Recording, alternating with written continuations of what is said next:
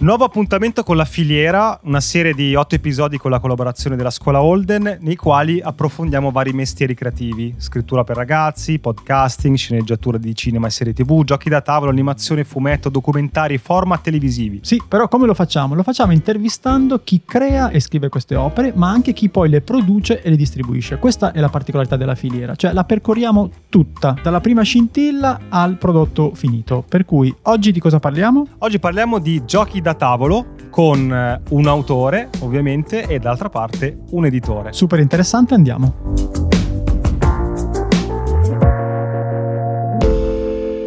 Per cui cominciamo con un autore di giochi che è Walter Hobart, benvenuto. Grazie. Ciao. Ciao, ciao a tutti. Allora, quando ti chiedono che cosa fai di lavoro, di solito che cosa rispondi? Tendo a preferire la parte ovviamente creativa e dico che sono un inventore di giochi. Ok. eh, ah, la risposta praticamente automatica è come il Monopoly eh, fa no, li faccio un po' più strategici, ah come il risico, eh, e quindi siamo sempre a quel livello lì, per fare un paragone che si usa e che mh, mm, dice è come se uno parlasse di musica e il suo punto di riferimento Nilla Pizzi o Claudio Villa, insomma, perché comunque certo. il tempo ne è passato tanto. Si sono fatte altre oh, cose sì. però vabbè, per inquadrare il mondo tra tutte le cose, eh, beh, sì, quello, lì, i par- giochi in scatola. E, e, poi in ogni caso la base è quella, cioè restano due, sì, due sì. grandi capisaldi da cui, che hanno dato poi il via a un sacco di altre cose. Come ci sei arrivato a occuparti di giochi da tavolo? Ma mi è sempre piaciuto, cioè da bambino, da ragazzo. Poi c'è stata un, una rivista che usciva negli anni Ottanta che si chiamava Per Gioco ed era molto bella, c'era un sacco di contributi, eccetera. Per caso l'ho vista in edicola, sono andato a recuperare anche gli arretrati ed era poi stata quella che ha dato il via alla cosa. E, ehm, da lì al passo successivo è normalmente mettersi a modificare le, i giochi che già ci sono. Dice, ah, ma sì, vabbè, però se fosse così andrebbe meglio, cambiamo questo, cambiamo quello metti le navi nel risico, fai una roba. Ah, hai iniziato ad hackerare giochi esatto. già pubblicati, a modificare eh, delle cose. E ho scoperto ah. che è una pratica diffusa, insomma, ah, eh, anche tra i miei colleghi. Il primo gioco che hai fatto, te lo ricordi? Il primo gioco me lo ricordo molto bene perché erano i 30 anni l'anno scorso dei vampiri in salsa rossa con Ravensburger. E com'era, questo, com'era la dinamica del gioco? Era questa corsa arrivare al castello di Dracula che aveva abdicato e avrebbe consigliato il suo scettro al primo che arrivava lì. Quindi bisognava fare tutto un percorso percorso, affrontare delle sfide con gli altri, arrivare a questo castello, scoperchiarlo e vedere se dentro c'era la cipolla, mm. ed erano quattro, ah, oppure okay. se c'era il pomodoro. E, e l'ultimo che hai inventato invece? E l'ultimo si chiama Espresso Doppio ed è un gioco sul caffè, eh, in realtà il caffè è solo un tema, è un astratto in sostanza che si gioca però alla particolarità di giocarsi con delle tazzine vere, ah. tre tazzine di, oh, anche qui. Eh, lo vediamo, lo vediamo, adesso infatti... raccontacelo un attimo. Esatto, ma, eh, l'idea di questo gioco mi è venuta giusto per dire come a volte le idee arrivano e guardando il, il, bancone del bar di un autogrill sì. e vedevo che, che c'era la, questi qui che ordinavano e il tipo dietro la macchinetta che è come un automa, un polipo, sì, eh, sì. 10 braccia. Due espresso, tre macchiato latte soia. Sfornava, sì, poi gli italiani, eh, tiepido, latte, no, zucchero, insomma. E vedevo queste tazzine disposte, guarda che sarebbe forte pensare a un sistema che possa incasellare queste robe. E così gira, gira, gira, c'è sempre una parte della nostra attenzione che in qualche modo in background a volte comunque ragiona e elabora queste informazioni. Cioè, mi immagino lo scrittore, il sì, regista, lo sceneggiatore, giro, gira, una conosci una persona, vedi come gesticola e in qualche modo ne catturi l'essenza e poi la riporti nella tua opera. Ecco, poi da lì qual è stato lo step successivo? Cioè la, la tua testa ha cominciato a girare e poi cosa fai di solito quando senti di essere sopra qualcosa? E ci scavo, insomma, a volte intuisci che il gioco gioco è lì e ha solo bisogno di essere rivelato, no? in qualche modo c'è, bisogna solo tirarlo fuori, insomma. E in un modo che a volte non ti aspetti, perché tu parti per una strada, poi ti rendi conto che, che non funziona. Cioè, dopo l'intuizione c'è la parte di elaborazione che può durare due giorni come due anni. Questo gioco qua è stato dieci anni in attesa Cavolo. di un editore e ancora nell'ultimo mese qualcosina avevo aggiustato, ma sono ritocchini. Insomma. Però lì da cosa parti? Cioè dalla meccanica di gioco, dal genere? Eh, eh, non c'è una cosa mm, stabilita. Ad esempio con Loch Ness, che è un altro gioco mio per bambini, questo a me piaceva molto l'idea di questo mostro che tu non vedi, ma lui, sai che è lì nel lago, nelle caselle del lago gira sott'acqua. Mm-hmm. E ogni tanto salta fuori, i giocatori devono muoversi in tempo, arrivare con la macchina fotografica, puntarla nella direzione ah, giusta per scattare la foto E in quel caso ovviamente è stato il tema a suggerirmi la meccanica del gioco.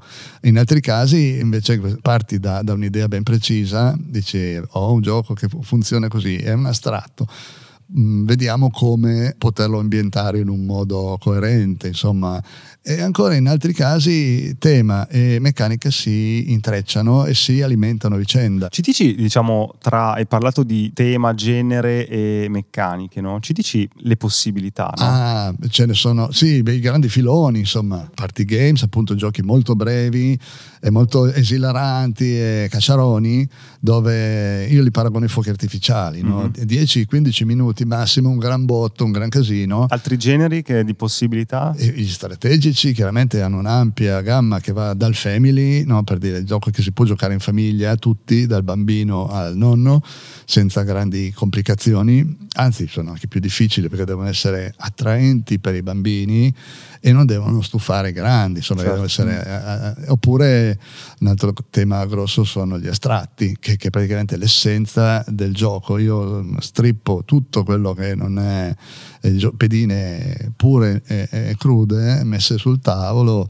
mm. a, a, volte ovviamente anche lì eh, qualche abbellimento aiuta, no? Nel senso, di estetica. Tornando appunto a espresso doppio, no? quindi eh, intuizione, hai individuato un genere, hai individuato carte, una dinamica, sei andato in negozi di giocattoli a cercare i tuoi prototipini, a quel punto lì cosa succede? Cominci a provare la dinamica e coinvolgi delle persone, come funziona? Cioè, assolutamente, prima è meglio provarlo da soli, nel senso che io gioco per me stesso tutti i ruoli, con qualche rischio di... Cioè insomma, ti siedi a un lato del tavolo, esatto. poi ti alzi, vai dall'altra parte del no, tavolo. No, gioco sempre da sono così. faccio girare la roba che faccio okay. prima, sennò diventa stancante.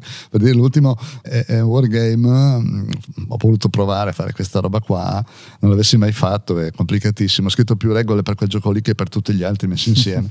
in questo caso gioco per il russo, il tedesco, l'americano e l'inglese, con tutti i cricetti che corrono a perdifiato, e, insomma è una bella fatica. Ma, ma lì decidi, ah, ok, la, il genere, la dinamica, la meccanica è questa, lo decidi a monte, diciamo? Sì, normalmente sì, è bene definirla subito, a volte si definisce anche un po' da sola con l'esperienza, dici eh, questo qui, eh, una volta stabilita la direzione, deve essere un gioco per bambini, deve essere un gioco per famiglie, eh, automaticamente certe scelte le escludi e, e, vai in una direzione. Per ritornare a Loch eh, io avevo fatto un impianto abbastanza articolato, però alla fine scontentava i grandi ed era troppo complesso per i bambini, quindi la scelta è stata decidere dove andare, ovviamente sono stato sui bambini, tagliando via quel che non serviva e è uscito fuori un giochino carino.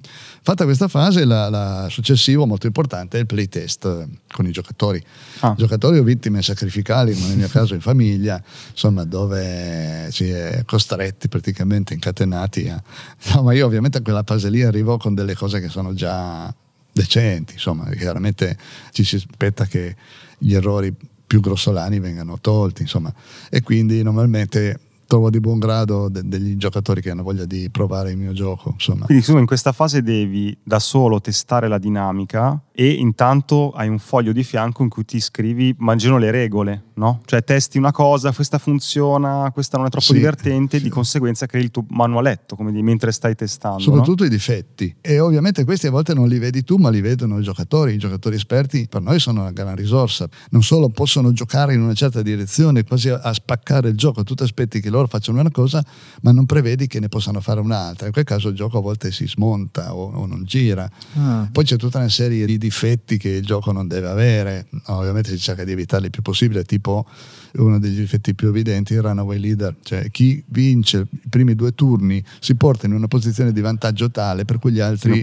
nella prospettiva non lo prenderanno più e quindi ci sono delle meccaniche di ribilanciamento dove l'ultimo nel punteggio Potrebbe ha, qualche, ha qualche bonus okay. no? e, e, ha queste robe. Ma in, in questa fase di test, beh, in questo caso è abbastanza semplice, insomma gli oggetti che compongono il gioco sono delle carte e delle tazzine, no? però in generale dico si crea un prototipo anche del tabellone, certo. delle carte, come funziona in quel caso? Le fai velocemente perché non devi pensare alla grafica, alle cose, come, come Ma lì, lì, ci sono due scuole di pensiero, io sono per quel, quella easy, insomma, è roba che più delle volte dovrei rifare decine di volte, quindi non ha senso investirci soldi e tempo per le fare le grafiche. Poi... poi... io sono grafico di professione ah, okay. e mi viene anche bene, Ti aiuta. anche un certo mh, mm, mm, senso di, come dire, di, di concretezza, no? di, per cui non mi perdo in dettagli inutili, ma ma deve essere molto, soprattutto funzionale, fino a quando tu pensi che sia il momento giusto per portarlo a un editore. Allora c'è la scrittura delle regole che devono essere concise, chiare e spesso sono, è un po' trascurato questo aspetto qua. Perché ogni volta io che prendo dei giochi che apro, ho il manuale da, comodo manuale da 500 pagine di regole,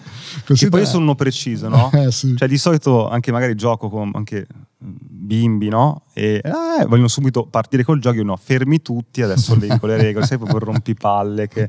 Siamo arrivati, credo, al prototipo sì. che hai disegnato, progettato, testato da solo, testato con uh, amici, parenti, anche giocatori, da lì ti fermi, giusto? E passiamo all'editore, giusto? Esatto, io gli lascio la disponibilità per uh, sentirci, valutare. Sì, sì, però nel senso, se, adesso la palla passa dall'altra parte. Adesso chiaramente la palla passa al boss. E la... Mario. Grazie mille Walter. Grazie a voi. Abbiamo fatto uno switch, per cui adesso parliamo della parte un po' più continua la filiera, dedicata. Esatto. Continua la filiera, siamo dalla parte dell'editore, per cui abbiamo qui Mario Cortese al quale facciamo questa domanda che ormai abbiamo capito che faremo a tutte le persone che stiamo coinvolgendo, e cioè quando ti chiedono che lavoro fai, che rispondi? Guarda, più che la difficoltà nel rispondere a chi me lo chiede oggi, la difficoltà è stata spiegarla a mia madre e a mio padre. Che cosa e come gliel'hai spiegata? È stata durissima perché io ho fatto un percorso di studio economico una laurea in economia, quindi da manuale del percorso scolastico italiano sono entrato in un istituto bancario, eccetera, eccetera dopo circa sette anni di lavoro nel mondo della finanza mi sono veramente stufato dell'ambiente, mi sentivo proprio deprivato di ogni forma creativa, culturale, eccetera.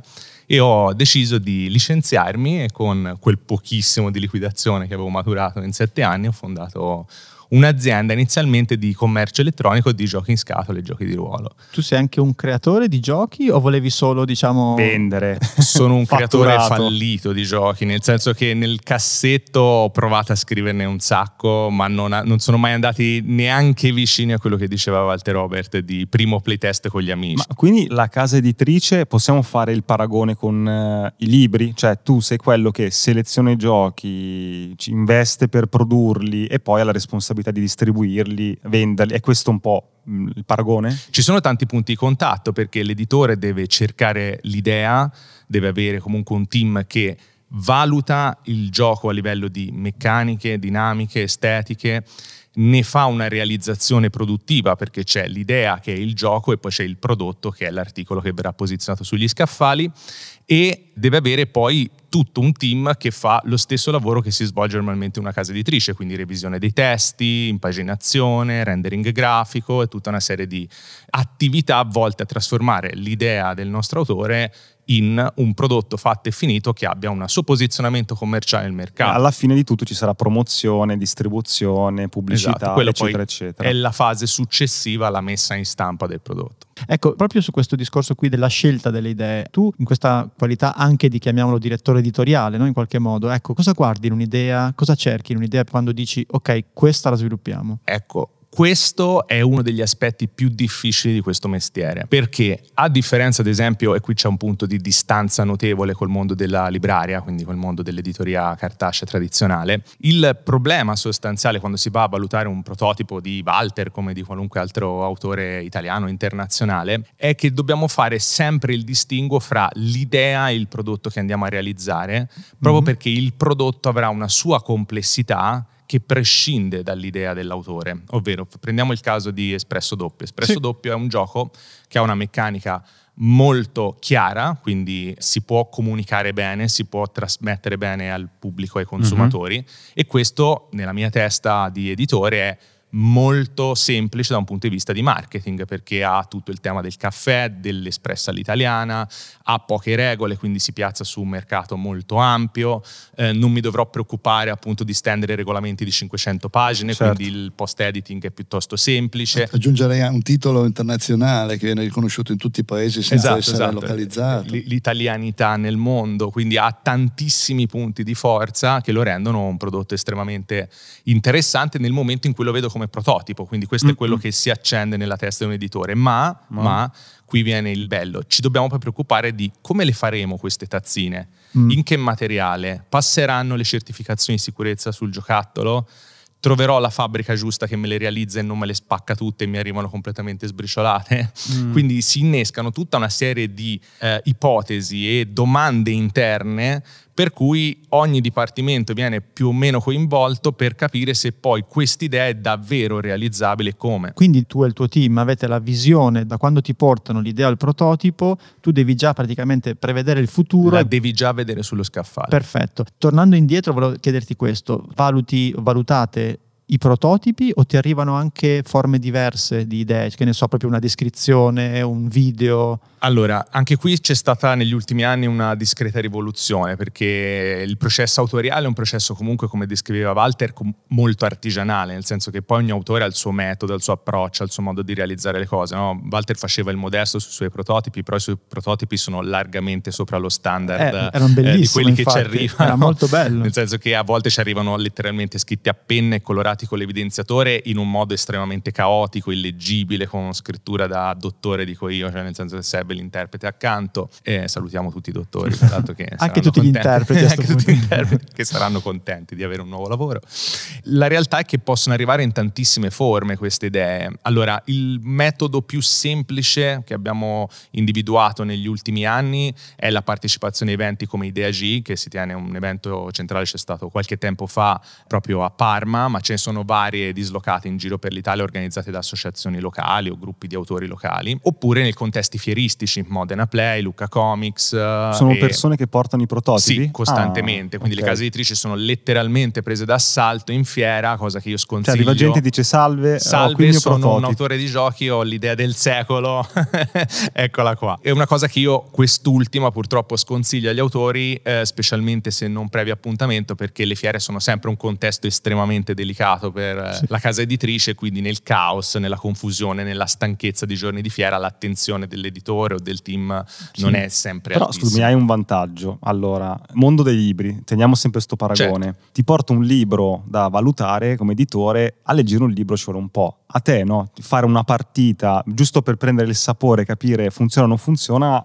ci metti, poco. Ci metti meno. Lascia stare il contesto di che non hai tempo, no? Dipende, Però dico in generale. Dipende. Allora, innanzitutto dovete considerare che esistono giochi da 15 minuti, giochi che possono durare, uno dei miei giochi preferiti è Twilight Imperium, e può durare una giornata intera una partita, quindi dipende okay. dall'editore, perché se sono giochi Chiaro. strutturati una partita può durare 2-3 ore, ma una partita non basta mai per capire un prodotto finito. Non ti basta. Non mai. Noi mm. giochiamo allo stesso prototipo prima di decidere se pubblicarlo o meno almeno una decina, quindicina di volte in gruppi diversi, perché mm. dobbiamo essere sicurissimi che quell'investimento poi arriverà a obiettivo, perché considerate che poi il costo produttivo è elevatissimo, si tratta comunque di tanta cartotecnica, plastica, nel caso delle tazzine di Walter, ceramica, certificazioni di sicurezza, prove di produzione, c'è un team molto grosso di solito che lavora dietro a questi giochi, se non puoi finire nel mondo delle miniature, quindi scultori 3D, artisti sì, sì, sì, di certo. vario tipo, illustratori. Quindi devi avere la certezza che quello che sto firmando e per cui sto pagando un anticipo o comunque un contratto di opzione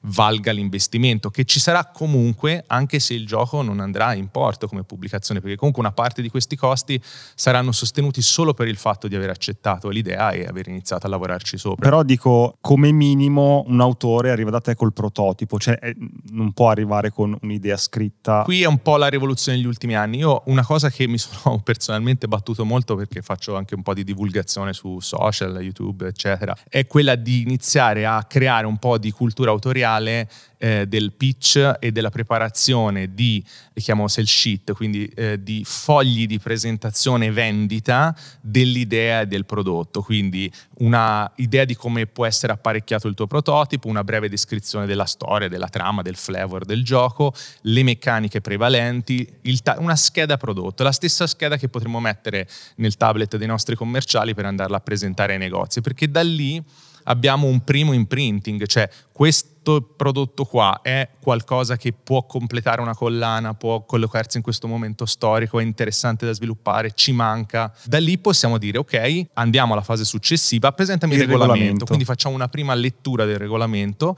e sul regolamento già capiamo se il gioco è stato ben realizzato, ben playtestato, perché avendone letti tantissimi, centinaia e centinaia, se ci sono, che ne so, non esistono condizioni di spareggio, non sono riportate le condizioni di fine partita o non sono chiare, le fasi non sono analitiche, si capisce quando un regolamento c'è stato fatto del lavoro, non c'è stato fatto del lavoro sopra. E dopo questa prima lettura, se ci convince il regolamento, ci ha convinto questo pitch, questa scheda tecnica, allora richiediamo all'autore o in presenza o in remoto di fare un playtest. E qui ci vengono incontro eh, nella sfortuna, nella disgrazia della pandemia, pandemia finalmente l'utilizzo di grandi strumenti digitali, abbiamo uh, due grandi software che sono Tabletop Simulator e Tabletopia, che sono due software, uno a pagamento, l'altro è freemium, diciamo come modello di business, che permettono di creare la versione digitale del proprio gioco da ah, tavolo con pochissimo sforzo, non serve essere programmatori sì, perché sì, sì. creano un tavolo virtuale, quindi la carta ti fa C'è il JPG. un software fatto apposta per testare esatto. giochi. Cioè tutto drag and drop, facili... È tutto drag and drop, okay. ma tutto drag and drop quindi non c'è nessun livello di codifica software, quindi la mm-hmm. carta te la clicchi, la sposti, se la vuoi girare, Premiere. Non vedo l'ora di andare a ravanare su questa cosa adesso. E questo ci aiuta perché possiamo metterci in contatto con un autore giapponese senza bisogno di incontrarci a Essenspiel, che è una fiera internazionale una volta all'anno.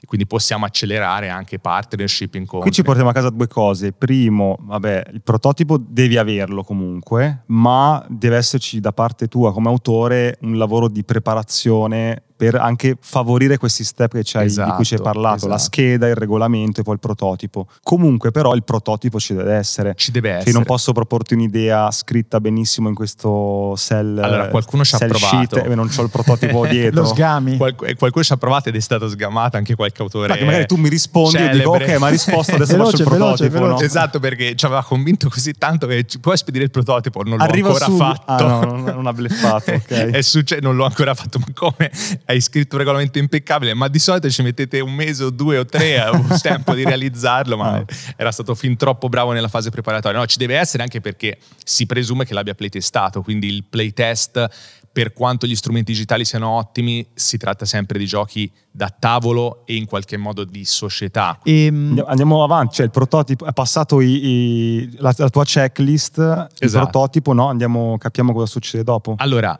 una volta che siamo sicuri che il gioco Lì, sarà un incredibile ah, successo. come dire, ha già, già, visto i soldi che partono, no? siamo esatto, molto sicuri. Hai, hai centrato, e questo modo in cui lo dico è esattamente quello che lo dico in riunione, siamo sicuri, sicuri che, che, questo vogliamo... lo vogliamo fare, perché soldi. che cosa succede? Innanzitutto se si ha già un contratto di opzione si chiama l'autore che è il primo a essere informato, di solito è estremamente felice e celebra, anzi di solito la prima domanda che fa posso già dirlo? E la risposta è no, aspetta. Dopo aver informato l'autore si concorda con lui un appuntamento per la firma del contratto di edizione vero e proprio, che avrà una durata, una condizioni royalty, quindi si fa una proposta economica più completa in cui si va a concordare anche una prima tiratura iniziale, da lì l'autore capisce anche quanto l'editore poi ci crede. No? Anche la tiratura media? Allora, eh, fortunatamente sta crescendo, però considerate che fino a qualche anno fa un gioco che riusciva a fare in Italia, vi parlo solo di mercato italiano, mille copie in un anno solare era considerato già un grande successo.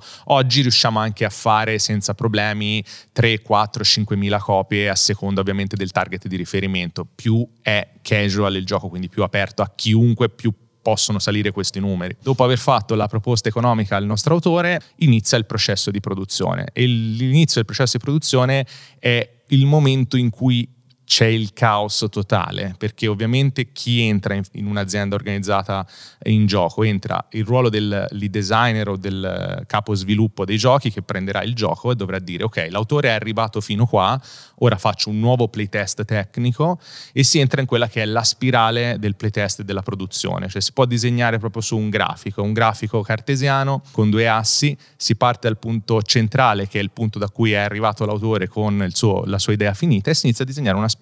A ogni giro della spirale noi aggiungiamo, togliamo, modifichiamo qualcosa o dal punto di vista del game design stretto se c'era da affinare qualcosa, in questo caso in collaborazione con l'autore. Sulle dinamiche diciamo di gioco, esatto, okay. meccaniche, dinamiche. O sulla parte produttiva aggiungiamo questo componente oppure lo togliamo e lo sostituiamo con quest'altro e per iterazioni successive ci avviciniamo quanto più vicini possibile al rilascio, cioè alla versione che ci soddisfa di più. Qui mentre uno ti fa tutte queste proposte, tu stai facendo il calcolo, questa cosa costa di più, esatto, questa cosa esatto. costa di meno. Allora, I primi anni il da- dado di plasticaccia costa poco, Esatto, il esatto. dado di, non so, di oro massiccio costa di più, no? Adesso sto estremizzando. Precisamente, in realtà ora negli ultimi anni siamo- abbiamo imparato, siamo diventati un pochino più bravi, facciamo il processo inverso, cioè partiamo dal prezzo finale, Ah, quindi ah, ah. dove lo vogliamo collocare come prezzo al pubblico. Diciamo questo gioco ha una durata indicativa di 30 minuti, si gioca da 2 a 4 persone, quindi è un gioco che viene percepito come eh, riempitivo di una serata, no? non ci faccio tutta la serata di gioco, non ci faccio il partitone del secolo, ma magari due o tre partite di fila, dovrà stare sui 30 euro, quindi avendo l'idea di questo prezzo al pubblico possiamo declinare, dato il prototipo iniziale, quanto costo, quanto andare a investire in ogni componente, in modo tale che ogni componente abbia il massimo livello di qualità possibile, quindi cercando se possibile di L'autore evitare dice: il No, nel mio gioco voglio la pedina. Dici va bene la pedina, ma ti devo levare quest'altra cosa perché sennò non tornano i conti. Sì, Interessante sì. questa. Eh, anche è un lì- lavoro di match, Esatto, di, di fare una esatto. cosa che funziona in un budget. E Anche lì abbiamo la fortuna di poter lavorare con tante industrie internazionali e quindi abbiamo interi listini o quotazioni per assimilazione con altri prodotti già editi e riusciamo a fare dei gran grafici Excel di assemblaggio e produzione arrivare al cosiddetto costo di produzione teorico, perché poi a questo dovremo sommare tutto il costo delle illustrazioni che devono essere acquistate da un illustratore, tutto il lavoro interno, quindi dello sviluppatore, dei grafici, di tutta una serie di addetti ai lavori che lavoreranno per la realizzazione del progetto e poi tutto il marketing e la Eh, comunicazione infatti, per il lancio. Perché adesso diciamo, andiamo un po' in chiusura e arriviamo, arriviamo lì. Diciamo che abbiamo superato queste incredibili, no? perché sembra veramente un- un'avventura pazzesca, cioè mi sembra l'avventura a fare il gioco. No? Arrivati lì, finalmente a un certo punto arrivano, immagino, le prime scatole dalla Cina o da dove arrivano, arrivano controlli che sia tutto a posto e a quel punto va nel mondo. Che allora, succede? ci sono due piccoli stadi fondamentali che sono da cardiopalma. Il primo è la cosiddetta pre-production copy, in gergo PPC, chiede alla fabbrica di realizzarci la prima copia. Viene spedita alla sede dell'editore e lì tremano le vene e i polsi perché si va a vedere veramente in modo certosino ogni difetto, ogni cosa che non avevamo previsto, la miniatura che non sta in piedi, il dado che è smussato, non si legge, o si scolorisce alla quarta partita e si consuma questa copia.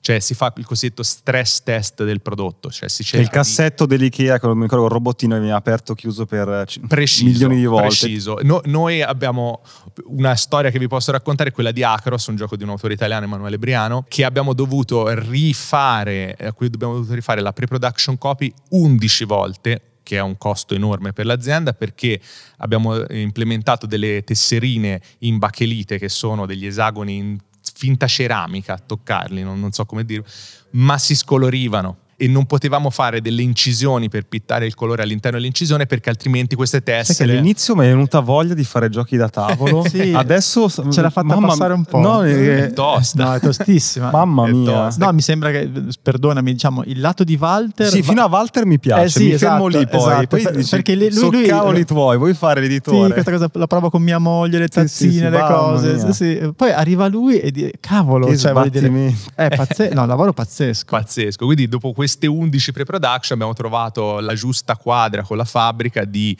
prodotti chimici, solventi, protettivi, eccetera, per arrivare al prodotto che è oggi. Però ogni pre-production fallita, immaginatevi la delusione del team, quindi è rimettersi in discussione, rilavorare, riaprire il tavolo e la spirale che riparte. La cosa che non vi ho detto è che ogni volta che la spirale si allarga non ritorna sul suo stesso punto e al giro di spirale aumentano i costi. Quindi tanto più ti allontani dal punto centrale, tanto più Hai sarà... voluto fare... Eh, hai, voluto, fa- hai voluto lasciare la banca. Il lavoro, eh, molto. esatto, esatto. Cioè, a che numero di PPC chiami la mamma di solito? All'ottavo, al Eh, nono? capito? Cioè, è molto difficile a dire. Di solito si, si evita per evitare di accrescere gli stress. Poi dopo la pre-production copy viene fatta la mass production copy, quindi la copia di fabbrica, quindi è quella è la prima di quelle che verranno realizzate in serie perché comunque è un prodotto industriale. Che ti tieni in bacheca. che teniamo in bacheca, è la copia Eh. numero uno, la ricontrolliamo perché magari il macchinario ha fatto qualcosa di diverso rispetto all'artigiano, ma di solito raramente ci sono difetti di produzione, in quel caso comunque copre le sostituzioni, le modifiche la fabbrica. E poi arriva la produzione, arriva si fa per dire perché come sapete viene prodotta prevalentemente in Cina, ci vogliono circa dalle 8 alle 12 settimane per la realizzazione della produzione, poi il prodotto deve essere certificato perché deve, soprattutto se ha delle caratteristiche per bambini o per famiglie, deve superare dei test di certificazione per l'Unione Europea per essere poi venduto sul suolo dell'Unione Europea, che è la certificazione di sicurezza del giocattolo, c'è una normativa europea molto precisa. Poi parte una bella nave, in questi tempi potete, se, se seguite le vicende, che porta, diciamo, che, il carico. che ci porta questo carico e da lì quindi si inizia a comunicare. E quindi cosa si inizia a fare? Si coinvolgono blogger, podcaster, youtuber, eh, streamer. Sì, come ogni Twitch. prodotto fai una tua campagna per, per lanciare. Preciso. E mediamente dall'incontro con l'autore, prototipo, al scaffale, mediamente... Allora, il nostro gioco più veloce l'abbiamo realizzato in un anno dalla firma del contratto, si tratta di Sky Ah, Stars. anno. Il più lungo abbiamo impiegato quattro anni, è stato Gorio perché abbiamo dovuto fare una quantità di revisioni di playtest su meccaniche molto complicate. La media sono un paio d'anni. Perfetto, guarda, proprio in chiusura, perché appunto siamo alla scuola Holden, questa è la filiera, stiamo parlando no, agli studenti, ai futuri studenti, alle persone che ci ascoltano. Ecco, voi lavorate con autori esordienti e nel caso qual è il consiglio che daresti per dire, guarda, sì, mandateci o non mandateci le vostre idee, ma nel caso qual è il consiglio? Allora, noi lavoriamo con tantissimi editori esordienti. I- fra l'altro, i nostri giochi di maggior successo sono stati pubblicati come primo gioco pubblicato di quell'autore. Gorio è edito in quattro paesi, in cinque lingue. Eh, questo e è bello. è un autore esordiente, fra l'altro anche di un illustratore esordiente. Fantastico. Quindi abbiamo fatto una combo di esordienti. E il consiglio che do a chiunque voglia approcciarsi al mondo del game design è duplice. Il primo è giocare tantissimo. Il secondo consiglio è quello di applicare metodo e di chiedere consigli, cioè seguire un metodo, magari guardando, sperimentando, andando ai DAG, eh, guardando in fiera che cosa accade e costruirsi un proprio metodo, ma poi testarlo chiedendo continuamente consigli ad autori, a produttori, a game designer, perché come diceva Walter è un mondo che è nato, possiamo dire, ieri l'altro in Italia. Sì, non è che siete come in quei mercati un po' snob che ti scrive no. un emergente e non gli rispondi. no, assolutamente no, questo è veramente il mercato dove la multinazionale ha investito in un'azienda locale, ma i proprietari dell'azienda locale ancora li trovate alla cassa a battere gli Mm-mm, scontrini sì. in fiera, No, quindi ci potete scambiare una parola, potete offrire un caffè, certo sempre nella condizione, nella posizione di chiedere consiglio, non pensare di avere già l'idea del secolo, perché di No, no, certo, cioè, diciamo, prima parlando con gli altri ospiti parlavano di umiltà e ambizione, no? e probabilmente uno deve avere entrambi e questo forse è- è un modo buono di, di stare al mondo, diciamo. Grazie Mario, grazie Walter, veramente una chiacchierata molto molto approfondita e precisa. A prestissimo. È stato un piacere, grazie. Grazie. Bello, eccoci. Allora, abbiamo fatto una promessa prima di salutarci, quindi siamo qui. Vi ricordiamo che i corsi training camp della scuola Holden coprono davvero tutti i campi della Sì, scrittura. scrittura per ragazzi, podcasting, sceneggiatura di cinema e serie tv, giochi da tavolo, animazione, fumetto, documentari, format televisivi. Sì, c'è, C'è di tutto. tutto. ma sono percorsi didattici che hanno tre particolarità rispetto Sì. ai corsi tradizionali. Te le sottolineo, poi ti ricordo che io sono poi uno dei teacher di questi Per cui, corsi, per cui insomma esatto. li, li conosco bene.